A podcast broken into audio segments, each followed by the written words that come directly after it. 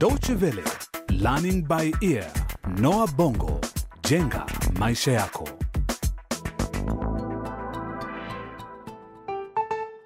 Habari na karibu tena katika kipindi hiki cha Noa Bongo Jenga Maisha Yako.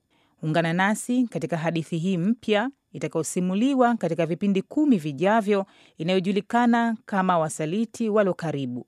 Hadithi hii inahusu swala nyeti linaloathiri kila nchi duniani, dhuluma za ngono. Dhuluma za ngono humaanisha kitendo chochote kinachohusika na ngono pasipo azma, hiari au makubaliano kati ya wawili. Kama tutakavyosikia katika makala haya, mambo haya hayatokei mahala palipo na machafuko ya amani pekee. Hasha, hutokea popote. Tutakutana na wahusika watatu wanaoishi katika nchi ya baruti: Pato, binti wa miaka 16 anayesoma katika shule ya mseto; Alan, kijana wa miaka kumi anayeishi na ami yake Jo, na mwisho Nuru, mwanamke anayeishi karibu na kichaka kilichoficha magaidi. Wote watajikuta kwa njia moja au nyingine wakiwa wamedhulumiwa kingono na watajaribu kuishi na hali hii ngumu inayowasibu. Kisha iwavyo, pia tutakutana na Judi anayefanya kazi na shirika la kupinga dhuluma za ngono. Kipindi hiki cha kwanza kinaitwa Wasio na Hatia. Tunaanza hadithi yetu na Pato, mwanafunzi anayetaka kuanza masomo shule ya mseto. Mama yake Serefa amemleta katika ofisi ya mwalimu mkuu Bwana Maneno.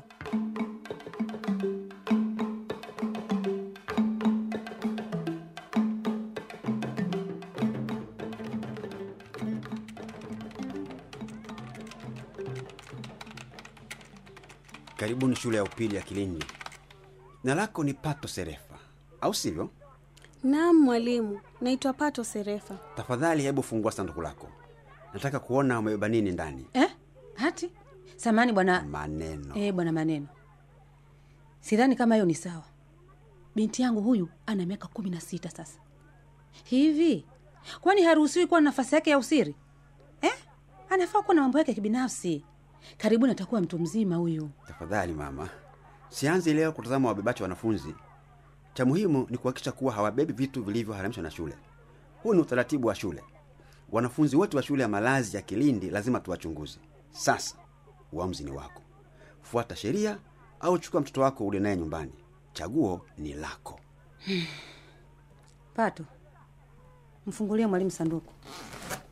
Lakini kwani itamlazimu kuonyesha kila kitu alichobeba au? Naam, ndivyo ilivyo. Eh, lakini sawa, safari hii wewe sitakuchunguza, unaweza kufunga sanduku lako. Halafu njozi zangu zinaniambia wee si mtoto mtukutu. Shukran bwana Maneno. Ujue Pato ni msichana mtiifu sana, mbali na juhudi yake darasani, pia ni mkimbiaji hodari. Tafadhali bwana Maneno, muhusishe ajiunge na timu ya wanariadha hapa shuleni. Mama, lakini mimi sio mzuri hivyo. Ninapenda kukimbia, lakini sio kwenye mashindano. Usihofu, shule yetu huongoza nchini katika mchezo wa riadha. Pia tunafurahi kupata nguvu mpya kwenye kikosi. Sawa Pato, acha nitakuonyesha utalala wapi. Mm, eh, bwana Maneno, kabla ya hayo, nina swali moja linalonikera hapa. Eh, hebu nieleze, huyu binti yangu hapa kweli atakuwa salama? Namaanisha kuwa hawa wavulana wote wanaomzunguka hawa hmm? Nafahamu hii ni shule ya mseto, lakini mm, mm, nina hofu, nina mashaka kidogo. Mama, wewe ni mmoja kati ya wazazi wengi wanaouliza swali hilo. Eh, lakini usihofu, hii ni shule ya malazi kwa wavulana na wasichana. Eh, lakini kuna ukuta unaowatenganisha kila mmoja na upande wao. Pia yupo mlinzi anayehakikisha hakuna anayepenya kuingia asikostahili. Ni hakika kuwa bintio yu salama. Asante mwalimu. Eh, hofu kidogo imenitoka. Pato, nifuate, nitakupeleka kwenye bweni lako. Kwa heri mama, nitakutumia barua hivi karibuni. Kwa heri mwanangu Pato, nitakutembelea hivi karibuni. Utakuwa msichana mzuri eh? Au sivyo? mama. Serefa anamwacha binti yake Pato chini ya ulinzi wa Bwana Maneno ambaye ni mkuu wa bweni. Lakini unaona ni wazo jema kuwaweka wavulana na wasichana katika shule moja ya bweni, na unaweza kuwaamini walimu. Kwa sasa, hata hivyo, tumwache Pato amakinike. ndiyo twende tukaone Nuru na Jena. Wanawake hawa wawili ni marafiki tangu utoto wao. Wanaishi sehemu ya nchi inayoitwa Baruti, ambayo hupendwa sana kuvamiwa na waasi. Jena ana kitoto kichanga na Nuru ana mimba ya miezi mitano. Wawili hao wametembea muda mrefu kutafuta kisima, angalau wapate tone la maji.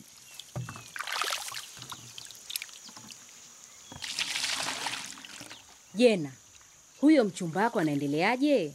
Ana nafuu sasa? Nuru, Chambo ana afya yake kama ndovu. Nimemwacha akimsumbua baba yake. Na wewe hali yako, mtoto wa Jambo? Nashukuru, uchovu tu kidogo. Ha, Jena, natamani nizae hata sasa.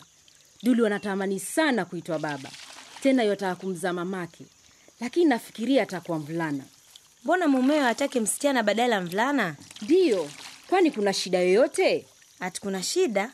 Bila shaka, wanaume wa Kiafrika hupenda sana kuzaa watoto wa kiume. Huyo dulu wako hmm. Nafikiri uzungu umemtawala. La, nafikiria amegundua kuwa haijalishi kama mtoto ni msichana au mvulana, kitu muhimu ni kuwa atakuwa mtoto wetu. Hebu nimwagie maji tafadhali. Ndo imejaa. Nuru, samani, leo sitakusubiri. Nina shangazi yangu mgonjwa, nampelekea maji. Anaishi kule maporomokoni, kwa hiyo hatutaandamana. Nisamee shoga yangu, sikukueleza mapema. La, tafadhali Jena, usiniache peke yangu, ni hatari. Wewe usihofu, hakuna lolote litakalo kutokea. Uko salama. Nitakupitia nyumbani kwako kesho asubuhi na tuje wote majini. Kwa heri. Nuru, naumpe salamu zangu mumeo Dulu. Sawa, nawe mpe risala zangu shangazi yako. Itanibidi niharakishe, sipendelei kuwa hapa peke yangu saa hizi. Maficho ya waasi hayako mbali na hapa.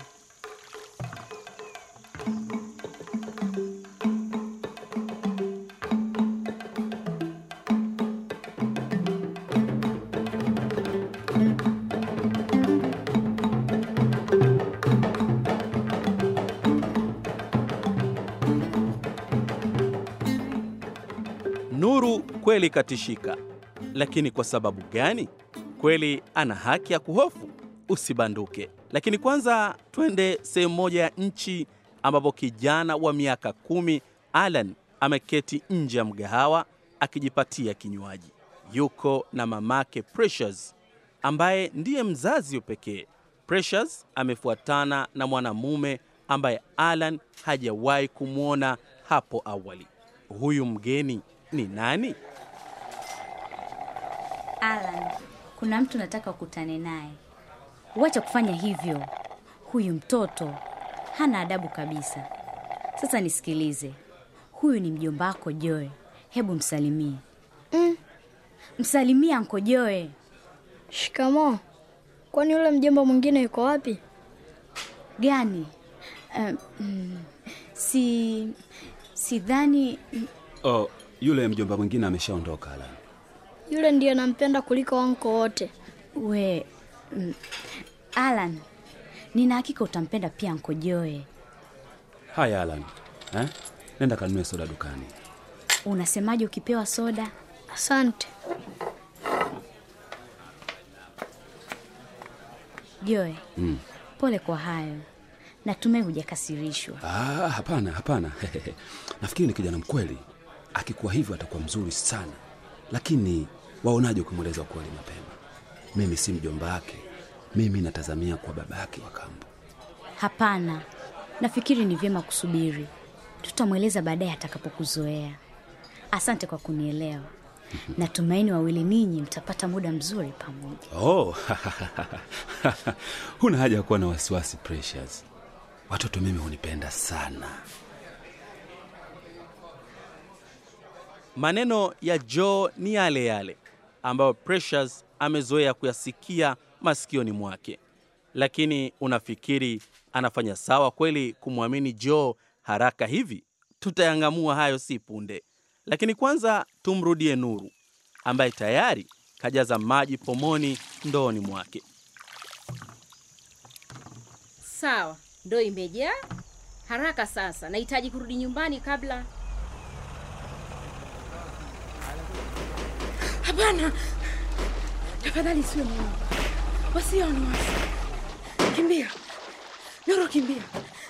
La, hapana, wataniona. Najua wakimpiga risasi. Mungu wangu, jificha haraka. Lakini tajificha wapi? Tafadhali Mungu, usiwalete hapa kwenye maji. Nakuomba Mungu, kando. Ah, lazima utamkamata. Ah, lazima utamkamata. Lazima.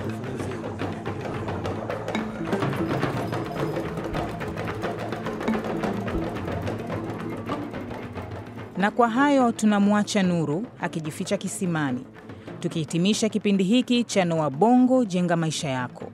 Makala haya yanaitwa Wasaliti Walo Karibu, na hasa yanamulika maasi na dhuluma za ngono barani Afrika. Kweli Nuru ataweza kuwaepuka waasi? Ni yapi atakayompata Pato katika shule yake hii mpya? Na Anko Jo ataelewana vipi na Alan? Kwa haya na mengine, usikose kipindi kijacho. Kama utahitaji kusikiliza kipindi hiki tena na kututumia ujumbe au maoni, tembelea tovuti yetu dw.de mkwaju lbe. Mpaka makutano yetu tena, alamsiki.